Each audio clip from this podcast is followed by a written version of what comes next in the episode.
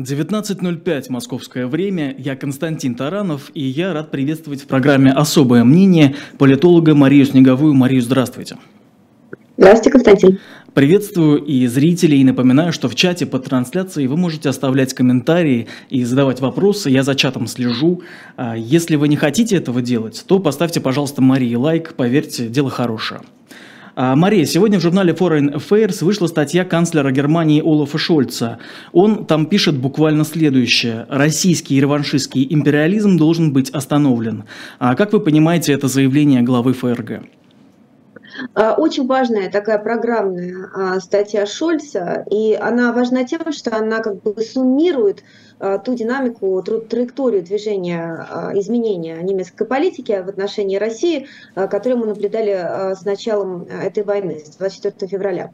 То есть вообще уже достаточно долгое время, я отмечу, заявления и глав ЕС, и глав Германии, которые раньше такие были всегда очень аккуратные, осторожные да, по отношению к России, они отличаются достаточно яркими эмоциональными оттенками а, теперь.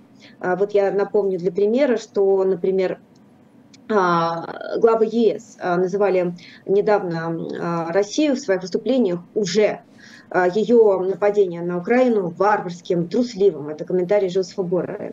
И здесь мы видим, а, поскольку есть позиция ЕС и Германии, они на самом деле сильно скоррелированы, а, мы видим продолжение, это, отражение той же самой динамики в этой статье Шольца. Что здесь очень важно? Он фактически подтверждает то же, о чем заявляли и в ЕС до того, о разрыве с Россией, э, международной э, системы безопасности, как ее видит сегодня на Западе. То есть, и он очень важно называет свою статью как бы вот как бы программная, характеризует ее как возможная новая холодная война, он говорит о том, что мы наблюдаем тектонический сдвиг а, то, как а, с 90-х годов а, после падения там, Берлинской стены и коммунистической системе выстраивалась международная система отношений, этому всему пришел конец. Россия сегодня не рассматривается как часть этой новой международной архитектуры, которая будет выстраиваться в мире, потому что она фактически нарушила все свои обещания и все те надежды, которые имелись в начале этого периода. И вот, грубо говоря, вот это программное заявление Германии, крупнейшей европейской страны, где ну, главы Германии, где, а, кроме того, который всегда изначально придерживается этой пози- аккуратной политики относительно России, это очень важно, она подводит такую вот историческую черту.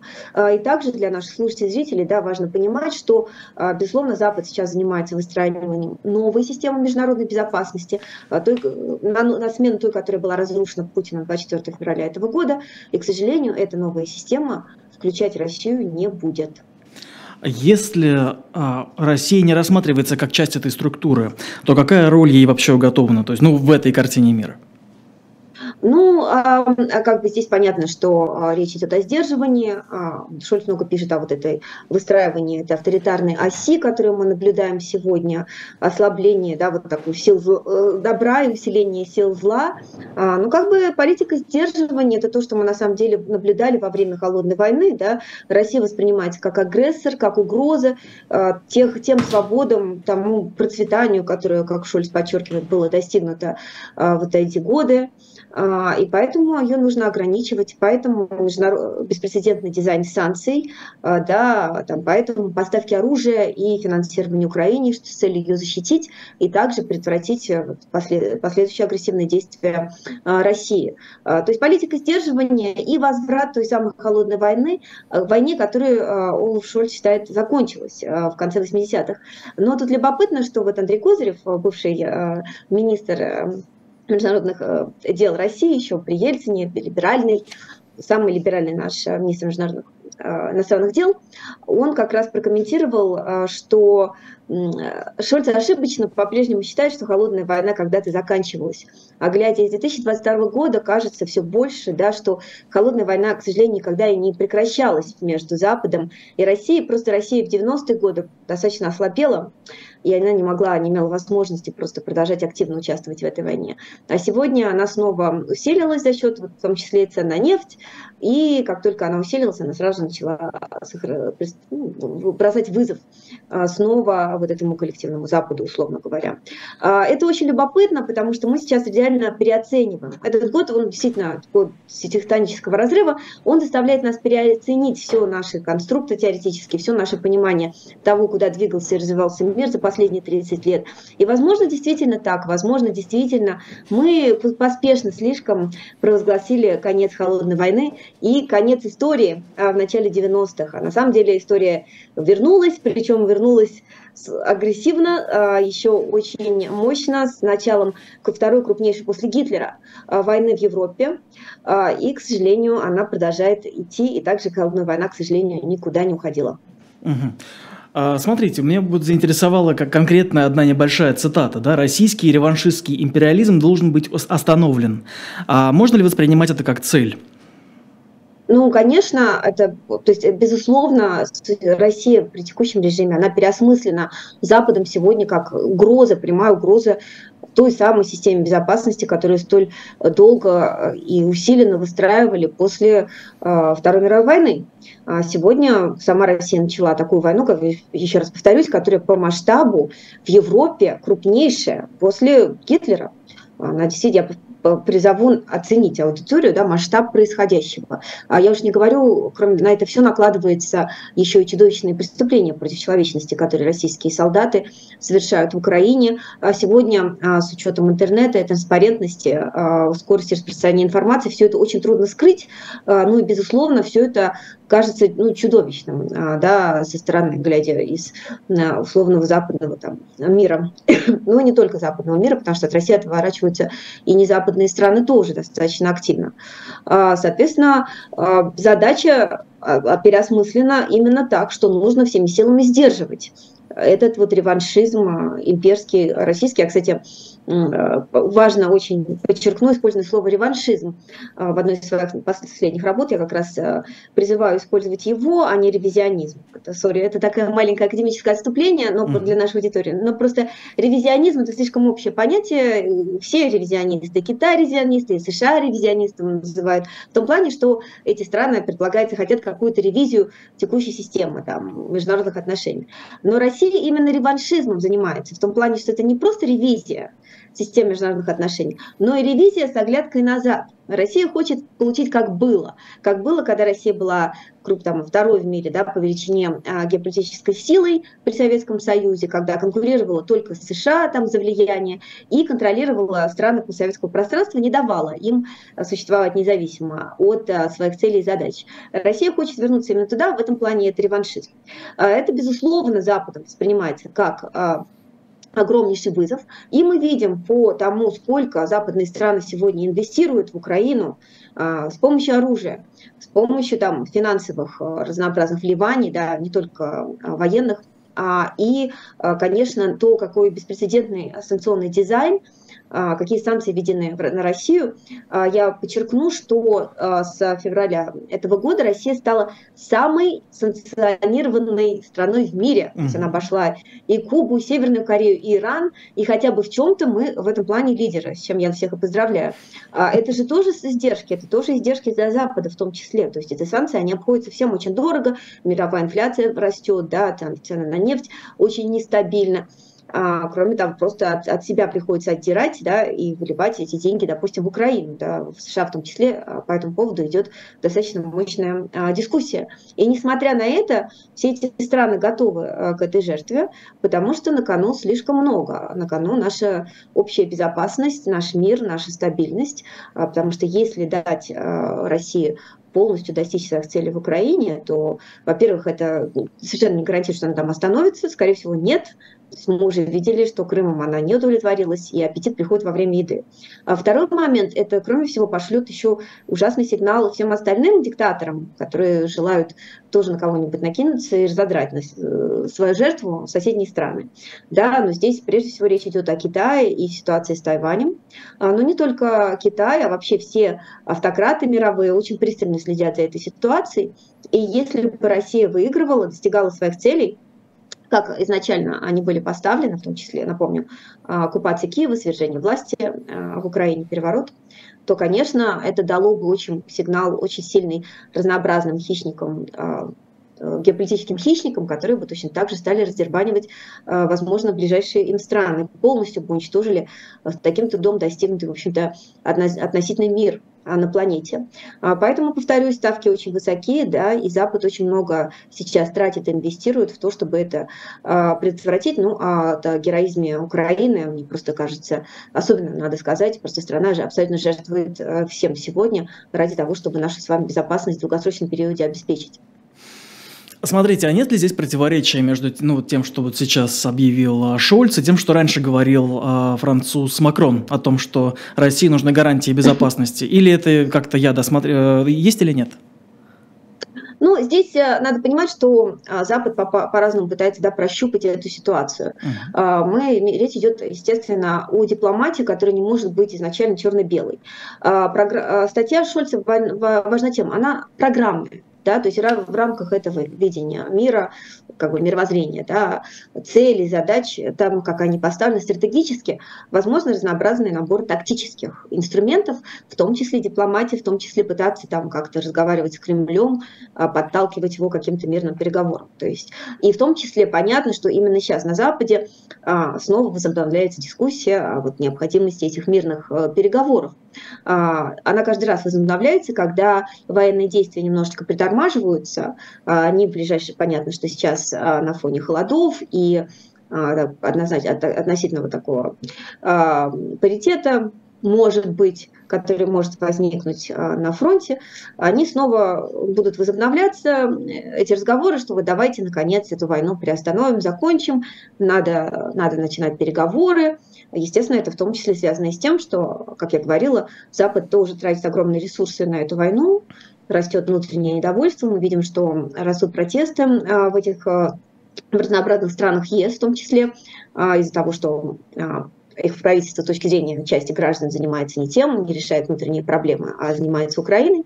И понятно, что все это как бы заставляет западных лидеров в том числе говорить о диалоге, и в том числе Макрон, да, а, недавно об этом говорил. Но, а, скорее всего, первый момент, э, скорее, этот вопрос сегодня решает э, не Макрон и не Шольц, Вопрос о мирных переговорах, прежде всего, это решение Украины. И эту, эту позицию Запад заявлял несколько раз. Простите.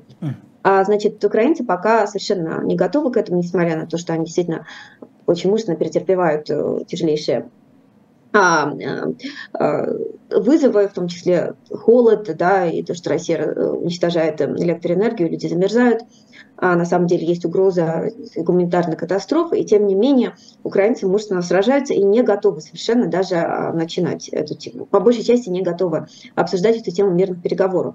А, это первый момент. А, второй момент, честно говоря, Кремль особо не показывает никакого желания к мирным переговорам переходить, а те требования, которые Кремлем пока выдвигаются, они абсолютно такие максималистские и, опять же, не, ну, неприемлемо для остальных сторон. Поэтому я думаю, что Э, эти, переговор... эти тема с мирными переговорами, она периодически будет возникать, это неизбежно. А, рано или поздно они все-таки начнутся, потому что таким образом заканчивается любая война. Но я думаю, что а, в ближайшее время это маловероятно.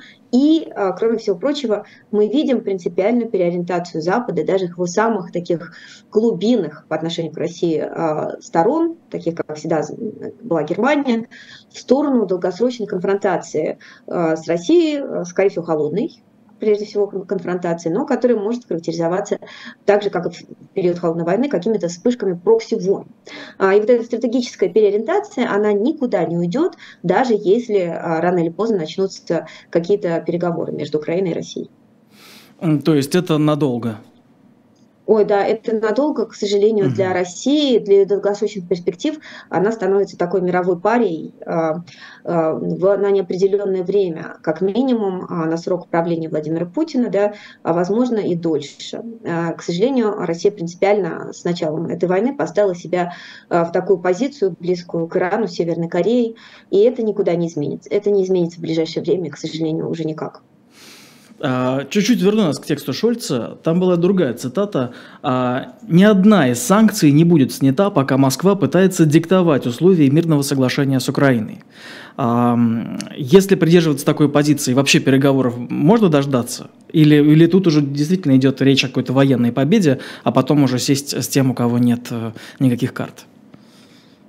А, ну, а, а, речь идет о том, чтобы дождаться какого-то равновесия сил, достижения баланса сил на фронте, когда ни та, ни другая сторона, как бы обе стороны устанут, э, будут истощены и не будут готовы к дальнейшему продолжению конфронтации, конфликта.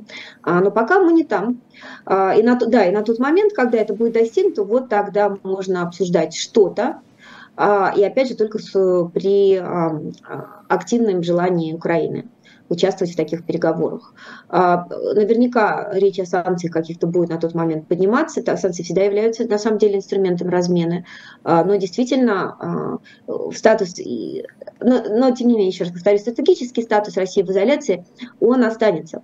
Сегодня в США в том числе очень много обсуждается, вот как это будет выглядеть теоретически. Понятно, что все это достаточно гадание вилами по воде, но вот насколько можно судить. В целом представление, а, что это будет выглядеть, что итоговый раздел а, между Украиной и Россией, а, если он наступит, он будет выглядеть по сценарию Южная и Северная Корея, например, с огромной такой очень укрепленной линией между двумя странами, или там Израиль, условно говоря, где Украина это будет очень мощно вооружена Западом настолько, чтобы как бы демотивировать Кремль от дальнейших ползновений нарушить вот эту линию, линию раздела между двумя странами. Другое дело, насколько вообще этот сценарий все равно долгосрочен, да, мы пока пока трудно понять, Кремль это все-таки не Северная Корея, не Палестина. И здесь э, не, не очевидно, что можно придумать вот такой дизайн, который бы навсегда а, обезопасил Украину от имперских амбиций а, Путина. А, единственное, что такое, что могло бы к этому привести, это вступление Украины в НАТО. А, но пока, честно говоря, не видно стороны НАТО готовности Украину а, в НАТО принять. Вот, поэтому пока, вот скорее всего, вот такие дизайны обсуждаются, но это все очень-очень ну, во-первых, это единственное, да, с чем есть линия сравнения, то есть есть подобные конфликты завершались так в прошлом. А, это как бы мы всегда как бы вынуждены да, просто брать то, что, с чем мы знакомы, и проксимировать его на будущее, а, что на самом деле является ограничителем такого рода анализа. А, вот. И, кроме всего прочего, очень трудно сейчас оценить, насколько долгосрочные планы Кремля. Пока Кремль тоже не показывает желание, как я уже говорила, не переходить к переговорам, не завершать эту войну. Для Кремля тоже ставки очень высоки, а, поэтому все эти сценарии, я бы сказала, они исключительно пока умозрительные. А маловероятно, что они будут реализованы в ближайшее время.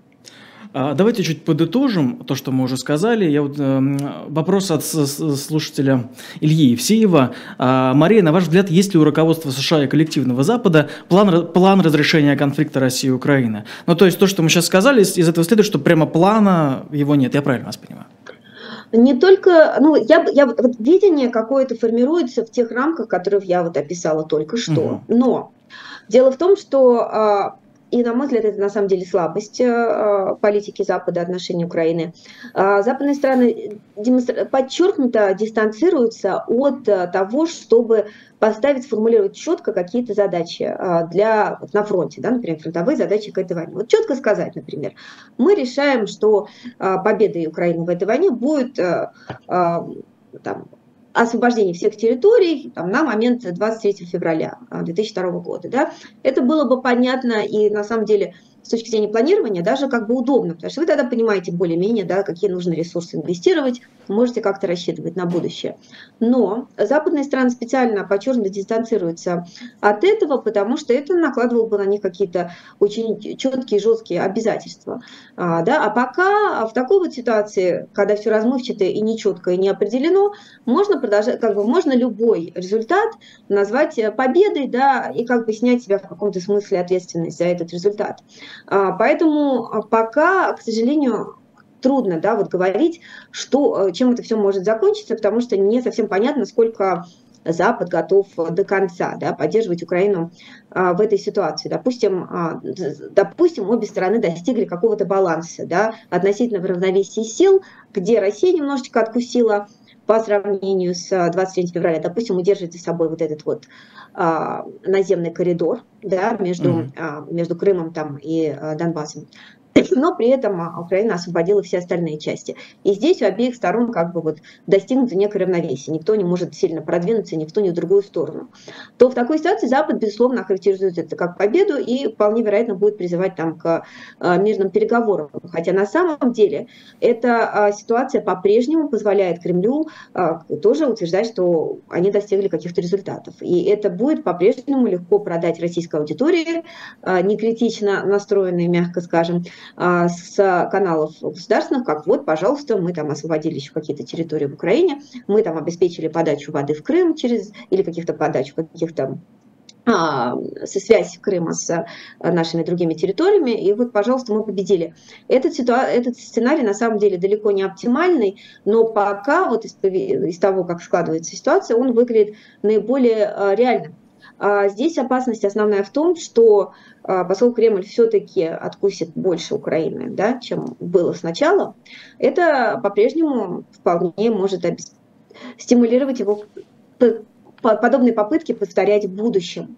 А, и в, этой, в этом я вижу как бы слабость а, текущей западной позиции, но вот она пока такова, к сожалению. Угу.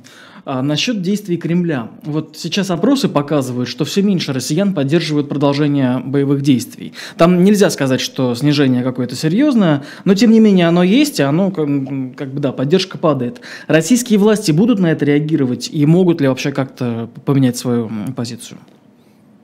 Да, на мой взгляд, это вот, кстати, недооцененная составляющая. Часто наблюдатели, да, россияне, комментаторы говорят, что вот опросы ничего не означают, Кремлю на опросы совершенно не, не важны, и зачем мы вообще опросы обсуждаем. С моей точки зрения, это далеко не так. Кремль достаточно внимательно отслеживает опросы, и мне кажется, если бы не видел такое молчаливое принятие этой войны среди россиян, эту войну бы и не начал, честно говоря. А мы видим, что даже мобилизация части более-менее прошла успешно, при том, что многие считали, что это будет вообще катастрофой для Кремля.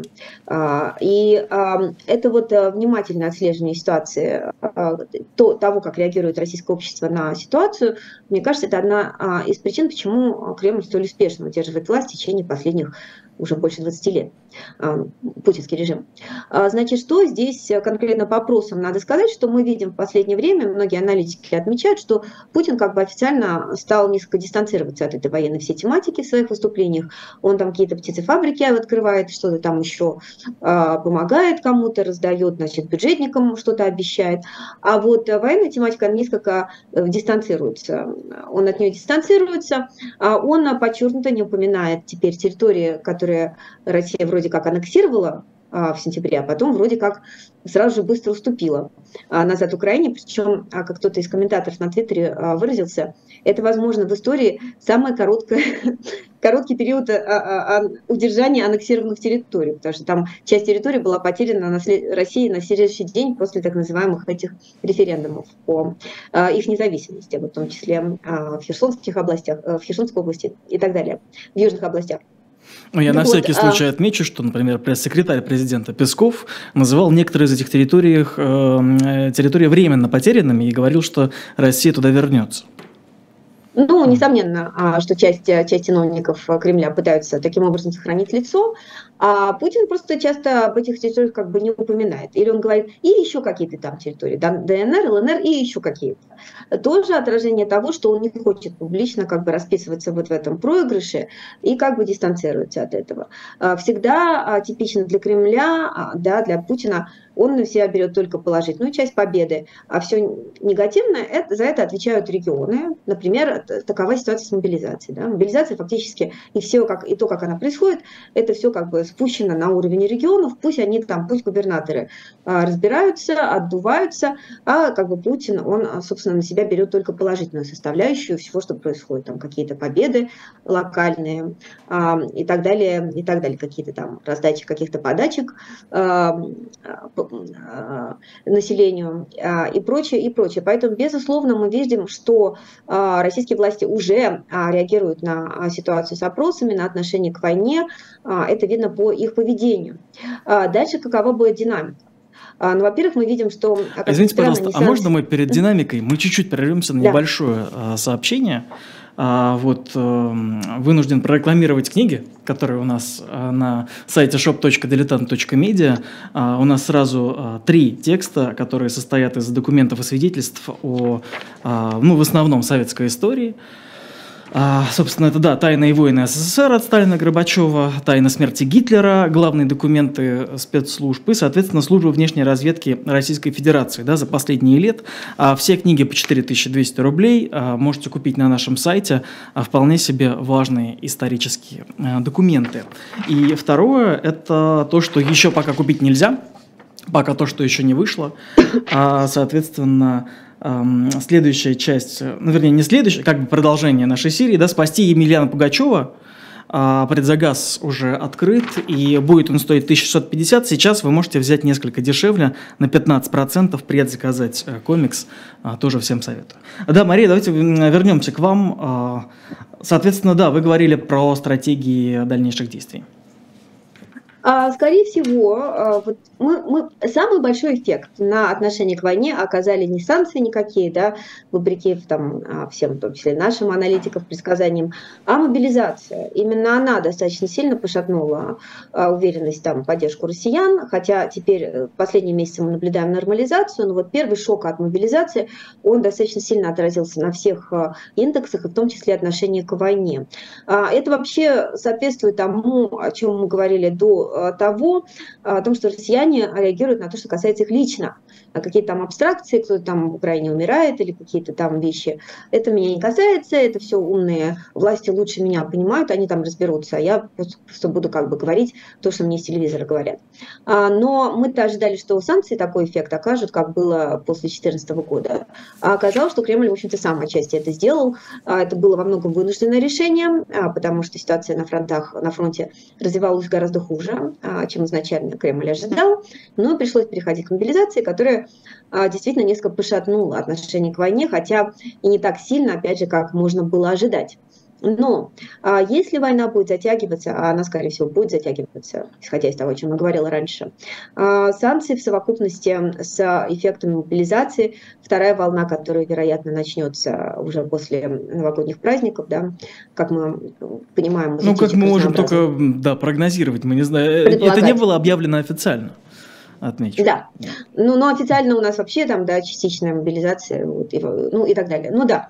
А, то, скорее всего, в долгосрочном периоде все это будет расшатывать а, поддержку войны, и а, на самом деле общую динамику достаточно сложно а, спрогнозировать, потому что россияне, с одной стороны, оказываются гораздо более действительно стрессоустойчивыми и готовыми вот в соответствии с таким стереотипом, да, есть снег, условно говоря, а, то есть их благосостояние ухудшается, Россия в изоляции, там, на набор, ассортимент продуктов в магазинах э, резко, резко меняется, и даже им самим приходится идти и умирать за какие-то несуществующие цели, не их цели, не их э, задачи. Это война не за освобождение, там, спасение Родины своей, да, вообще не совсем понятно за что. Но многие граждане так воспринимают.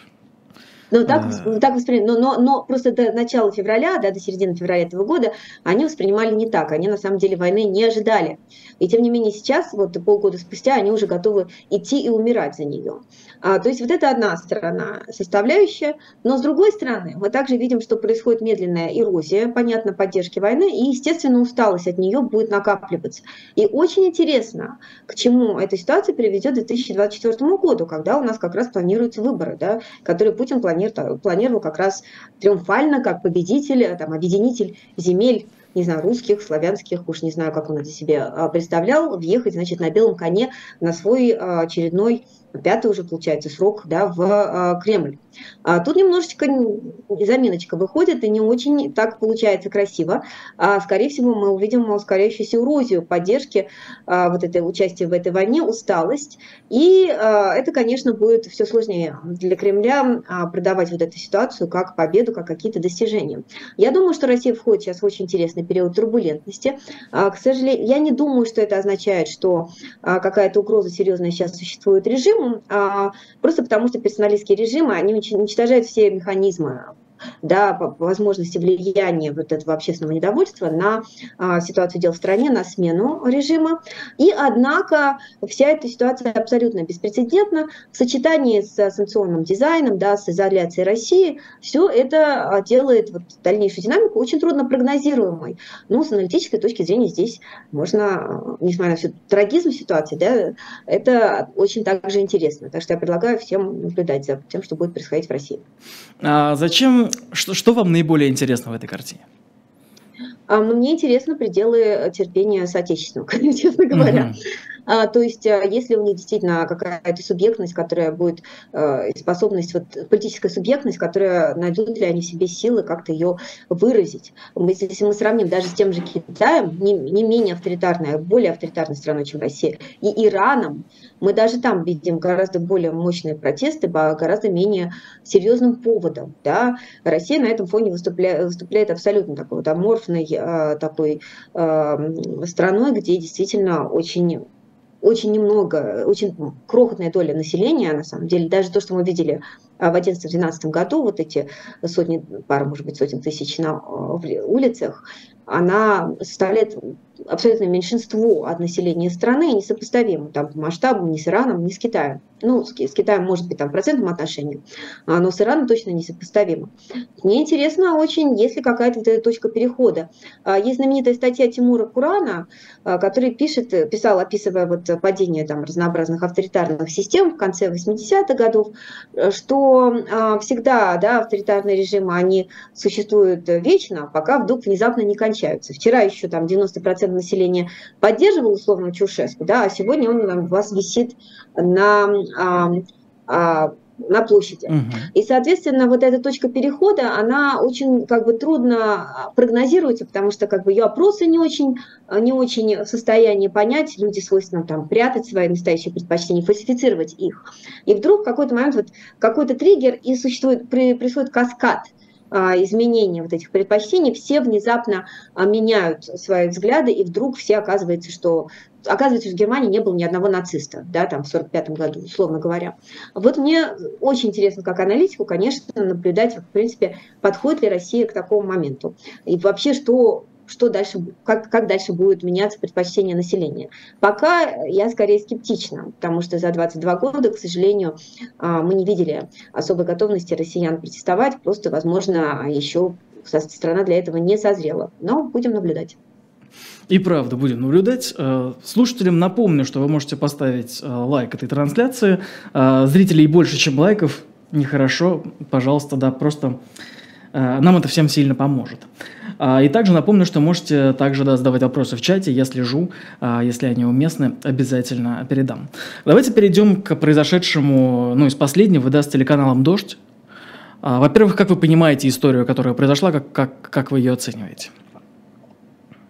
Ну, вот мое глубокое убеждение, которое вот э, сложилось еще с началом а, вот этой всей чудовищной ситуации, а я просто сформулирую, да, что надо понимать, что самые модернизационные, прозападные, либеральные группы да, россиян, которые до последнего пытались выживать в все более враждебной а, среде внутри страны, они с началом войны вынуждены были покинуть страну просто чтобы выжить, чтобы сохраниться, да, и продолжать делать свое дело, в том числе как-то пытаться вот, россиян да, просветить о том, что происходит в мире. Это в том числе было а, мы наблюдали огромный исход этих людей а, в начале, а, в конце февраля, начале марта.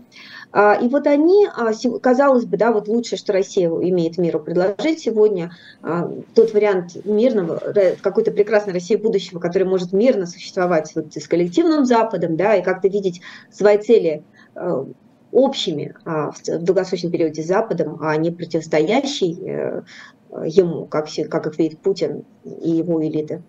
Угу. Вот эти группы, они, казалось бы, да, должны вот быть поддержаны на Западе, да, потому что это действительно будущее России, возможно. Но в реальности мы видим другую ситуацию, что сегодня Запад все больше обособляется как бы от России. И особенно, естественно, страны, которые соседствуют с Россией и имеют с ней очень болезненный опыт. Но я имею в виду страны Балтии. Да? А, естественно, у них опыт оккупации болезненный, они очень напрямую все это переносят на себя, что происходит с Украиной. А кроме того, у них огромная группа а, русскоязычной диаспоры внутри страны, уже существующая, которая, к сожалению, тоже а, подвержена подвержена влиянию российской пропаганды. И в том числе в той же Латвии опросы говорят, э, что там очень странная позиция, как минимум. Ну, в Латвии очень доли... много людей пророссийски настроенных, да. Это вот. Правда.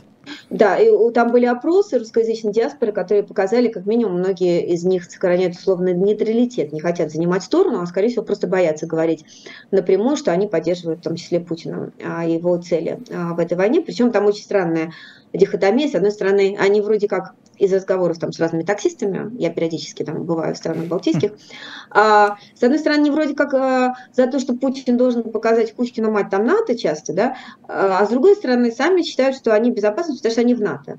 Очень любопытная позиция.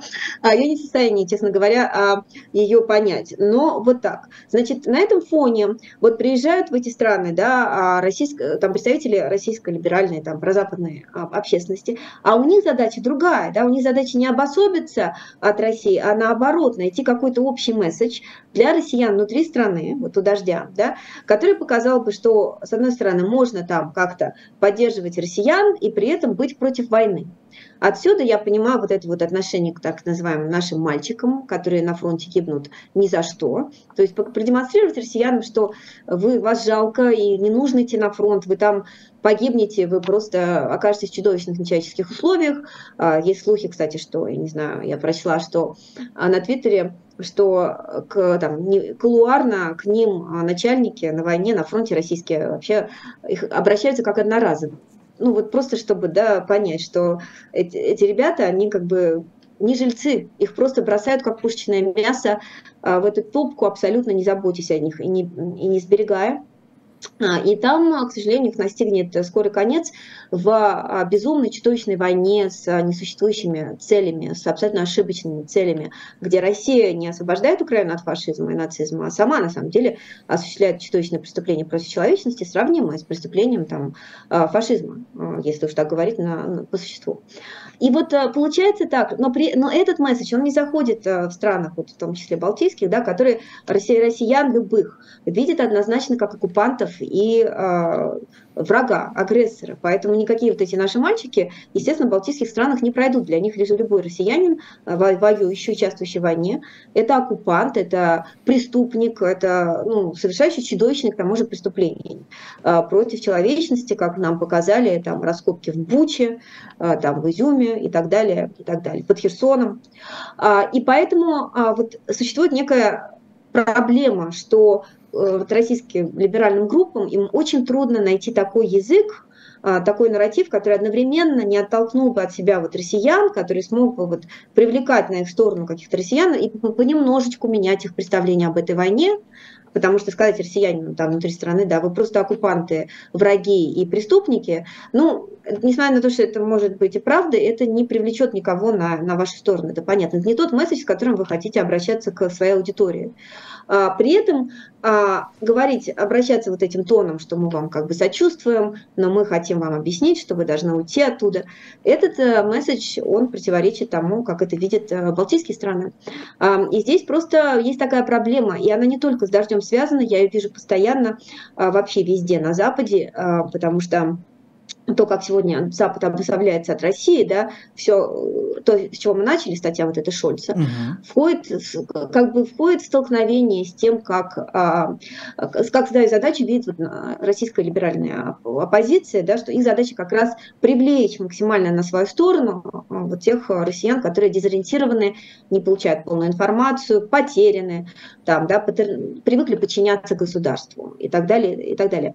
Это реально долгосрочная такая проблема. В итоге получается, что либеральные россияне, они просто никому не нужны сегодня. Ни на Западе, ни внутри своей собственной страны, откуда их вытолкнули. А, и это огромная проблема. У меня вот только что вышла а, аналитическая там сводка с а, Центром новоамериканской безопасности, с Андреем Кэндл Тейлор, где мы пытаемся понять, вот как, как этим группам сегодня можно помочь. Пытаемся объяснить в том числе Западу, западным странам, что все-таки нужно поддерживать эти группы хоть немножечко, потому что это хоть какой-то маленький микроскопический шанс на будущую нормальную, демократическую, либеральную и не агрессивную, главное, Россию, ту Россию, которая не будет угрозой а, для безопасности этих стран. Но пока тренд другой, а, пока мы видим, что а, как бы нет ресурсов на то, чтобы помогать и России, и Украине. И это понятно, что ситуации, когда одна страна агрессор, а другая жертва, естественно, все ресурсы идут на помощь жертве. И пока эта проблема трудно решаема в текущем поляризованном как бы, контексте. Война очень бинарная вещь, а тут либо черный, либо белый. И очень трудно найти вот этот вот э, э, срединную, а, срединный путь. А единственное, что я могу сказать, что, возможно, дождю стоит подумать о, о том, чтобы а, передислоцироваться в какую-то другую страну, где более нейтральное отношение к этой ситуации. Потому что, еще раз повторюсь, у балтийских стран у них свой собственный болезненный очень опыт, связанный с этой тематикой, и, скорее всего, там подобные конфликты будут возникать и дальше. Может быть, стоит найти страну с менее болезненной историей, связанной с Россией, а, где, может быть, не будет э, столь а, частые конфликты возникать на этой почве.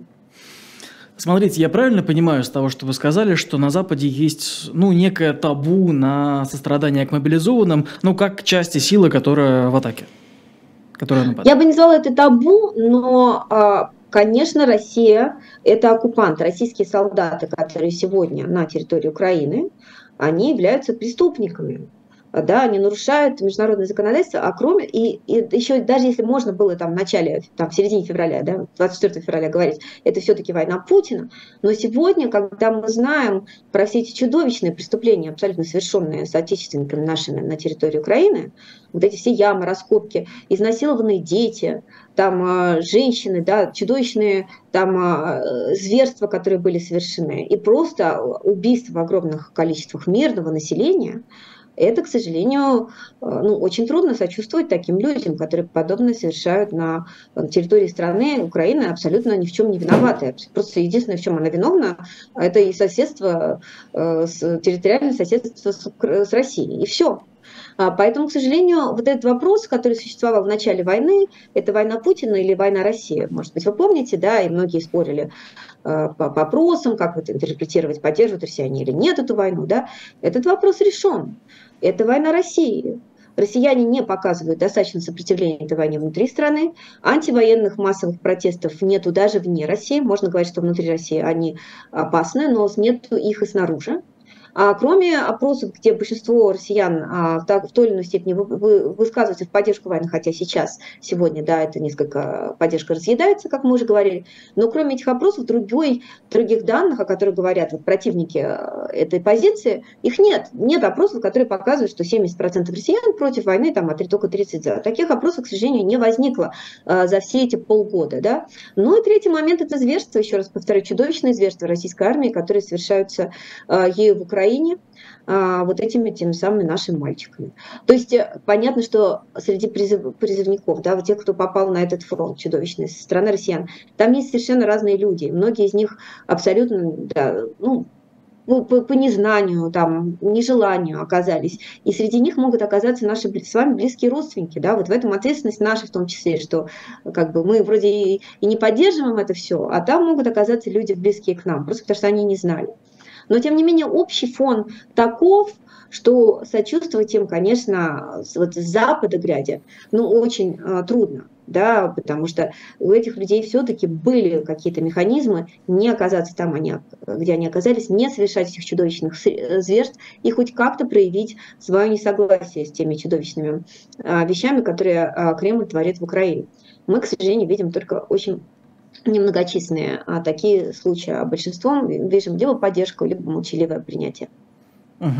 Как по-вашему, такое отношение? Ну, вот а, я хочу сделать акцент на мобилизованных, потому что, по-моему, это очень а, такая необычная сейчас сложившаяся часть общества, потому что они для людей из-за границы, это, знаете, такое уничижительное слово мобики, да, а вот как вы сказали, да, одноразовые, ну вот вы в другом контексте, но тем не менее. Я не я, а, так называю. А да, да, да, вы процитировали, да, это, это не ваши, да, да были слова. А, для, а здесь внутри страны, вот я цитирую некоторые каналы провоенные, для них есть слово «кузьмичи».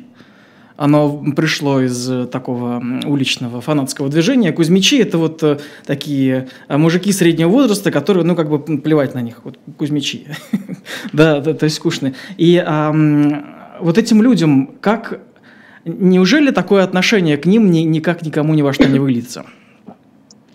А, вы имеете в виду внутри, э, со стороны россиян? А, со стороны в том числе со стороны россиян, но и снаружи тоже, потому что если когда-нибудь придется сесть за стол переговоров, люди же почувствуют, что к ним все это время относились а, вот так, что а, сл- только слова о сострадании к ним были поводом для того, чтобы там, условно говоря, а, закрыть а, не радиостанцию, что а, телеканал. Да. Давайте начнем того, что все-таки об этом надо было мне сказать с самого начала, что Дождь получил огромный грант там от ЕС, а, да, и в том числе а, западные там страны, они очень мощно, они достаточно активно стараются сейчас поддерживать российскую независимую журналистику, что, кстати, стало проще теперь, когда они уехали из России. А, то есть это не совсем верно, да, говорить, что что Запад ничего не делает для поддержки этих структур, просто есть, к сожалению, вот такой трудности с поиском вот этого нарратива, который бы мог обращаться к этим группам. Да. И ДОЖ в том числе, но и многие другие да, журналисты, они очень, и политики либеральные, да, они как раз понимают свою задачу так, чтобы обращаться к вот этим россиянам, которые действительно часто оказываются вот э, жертвами отчасти вот этой системы, не в состоянии противостоять ей, не понимая, что с ним происходит, э, да, просто такой по инерции, там, по, по незнанию, э, подчиняющейся этой репрессивной машине и идущие на фронт. А, поэтому, конечно же, работа ведется, и на Западе понимают ее важность, но найти вот нужный язык, получается трудно, а, с трудом пока. А, это первый момент. Второй момент внутри страны. Очень хочется, вот это то, о чем мы с вами говорили, да, когда же наконец начнется, начнется какое-то обратное движение среди россиян, когда, начнется когда страна начнет просыпаться. Но с Афганистаном, я напомню, в подобной ситуации на это ушло порядка 10 лет, но там, правда, были и ну, понятно, что чуть раньше начались, началось рост, начался рост недовольства, но это происходило на, также а, на фоне экономического кризиса. И а, а, потери, кстати, были растянуты достаточно больше да, во времени. А сейчас потери гораздо более сконцентрированы во времени. А, там а, потери России уже гораздо выше, чем официальные потери в Афганистане за весь период. Но понятно, что официальные советские потери в Афганистане, они сильно занижены. Поэтому на самом деле сравнивать трудно. Но можно понимать, что эта война гораздо более кровавая чем та, которую Советский Союз вел в Афганистане. И в сочетании с экономической стагнацией, эффектом санкций, скорее всего, через какое-то время, да, возвращаясь к тому, о чем мы говорили, а, это должно перейти в а, какую-то реакцию со стороны российского населения. Во всяком случае, а, так было во время Афганистана, а сейчас все как бы ускорилось и жертв гораздо больше. До начала мобилизации Кремль достаточно хорошо осознавал эту проблему. И было видно, что они стараются набирать людей из каких-то более отдаленных пунктов регионов, где а, обще, там, общественное мнение может, менее, менее чувствительно к подобным к, да, вот, к подобной ситуации, и где а, на самом деле война даже предоставляет возможность заработать, потому что, как это не страшно звучит, один погибший родственник, там, да, это достаточно хорошие выплаты семье, а, которая может найти день купить машину там, или квартира существенно улучшит свой а, экономический статус. А, это тоже влияло, и этот фактор, кстати, продолжает сегодня играть роль, где в регионах по-прежнему вот это участие в войне также является возможностью заработка. Кроме того, там просто выплаты идут очень хорошие самим мобилизованным пока. Но вряд ли эту ситуацию можно долго будет удержать. Просто будет все больше прессинг на бюджет, с учетом ситуации с ценами на нефть в том числе, а все больше будет приходить а, трупов, грузов 200 домой. А, все менее будет понятно, за какие же цели Россия сражается в Украине. И в долгосрочном периоде, но здесь мы говорим порядка, может быть, двух лет, да, скорее всего, это приведет к росту социального недовольства, и хочется надеяться, что россияне все-таки а, проснутся и поймут, что такое отношение к самим себе, прежде всего, невозможно да, терпеть, что одно дело как бы какие-то там цели Кремля, а другое дело свой личный, а, свой личный конкретный интерес. Но здесь я подчеркну, что вот еще одна вещь, которую мы заметили в вопросах, и вот одно из исследований, которое я сейчас делаю, связано как раз с тем, как а, россияне фильтруют эту информацию, которую они получают. А, то есть мы всегда думали, что вот проблема в том, что просто они не знают. Просто они все смотрят Первый канал, а если им дать еще вот информацию там с «Дождя», с «Эхо Москвы», они просто узнают, э, как на самом деле обстоят дела, и перестанут поддерживать этот режим, вот, и установят либеральную демократию, и все будет прекрасно. Но а проблема в том, что мы видим по опросам, а, даже родственники с Украины, да, не в состоянии, которые дозваниваются до россиян внутри страны, не в состоянии изменить позицию своих же там отцов, матерей, там, детей а, по поводу этой ситуации. Они говорят, что вы нас бомбите, а им в ответ следует, что это все вранье. Смотрите Первый канал, там правда. Почему? А, видно, что, к сожалению, ситуация сложнее, и речь не только о доступе к информации, но еще и об идентичности. А для многих россиян то, то как сформирована их идентичность, их представление о прекрасном, о мире, да, это все сформировано госканалами а, за последние 20 лет. И очень устойчиво в них прослеживается, да, что Россия воюет со всем миром, что Россия одна освободитель а, всего мира от нацизма и фашизма, что мы прекрасные, да, все в светлом, а нам противостоят э, все темные разнообразные силы со стороны там, Запада на нас идущие. И вот в этом прекрасном мире, да, и все, что при этом делает государство, это все правильно. Так называемые государственники, да, вот, а, а, которые поддерживают такую позицию. И в, этой, в этом мировоззрении принять позицию альтернативную, что это вы это вы преступники, это вы на самом деле сейчас совершаете преступление, сравнимое с тем, что делали там а, фашисты. Это фактически для таких людей, которые да, интегрированы в такое мировоззрение, это сравнимо с самоубийством. То есть вы, вы, вас, с вас требуют, по сути, откинуть все, что э, вы знали, во что вы верили э, до того, и этот прекрасный дивный мир, который был такой хороший, надежный да, и светлый. А тут вам говорят, отбросьте это все, полностью поменяйте свое мировоззрение и признайте, что вы убийца и преступник сами. Ну, то есть это на самом деле такой да, достаточно самоубийственный э, трансформацию, которую мы хотим, чтобы они совершили. И вот это одна из проблем, почему так трудно поменять э, представление россиян на ситуации э, в Украине. Они не хотят, не хотят менять это, это видение, потому что для них это фактически отбросить представление о себе, таком хорошем и правильном, которое у них сейчас есть. Это одна из огромных проблем, с которым сегодня мы сталкиваемся в попытке достучаться до россиян, и, к сожалению, она пока не решена. А, будем работать над этим. А, вы упомянули вот до идентичности современную российскую, а, вернее, ну, современных россиян. И у меня вот есть вопрос в этом контексте. Смотрите, если смотреть опросы, там сказано, что одна из главных ценностей россиян – это ну, спокойная, стабильная жизнь. По крайней мере, ну, ни один и ни два так показывали. Однако то, что сейчас происходит, он, это все ему противоречит. При этом протестов мы не видим.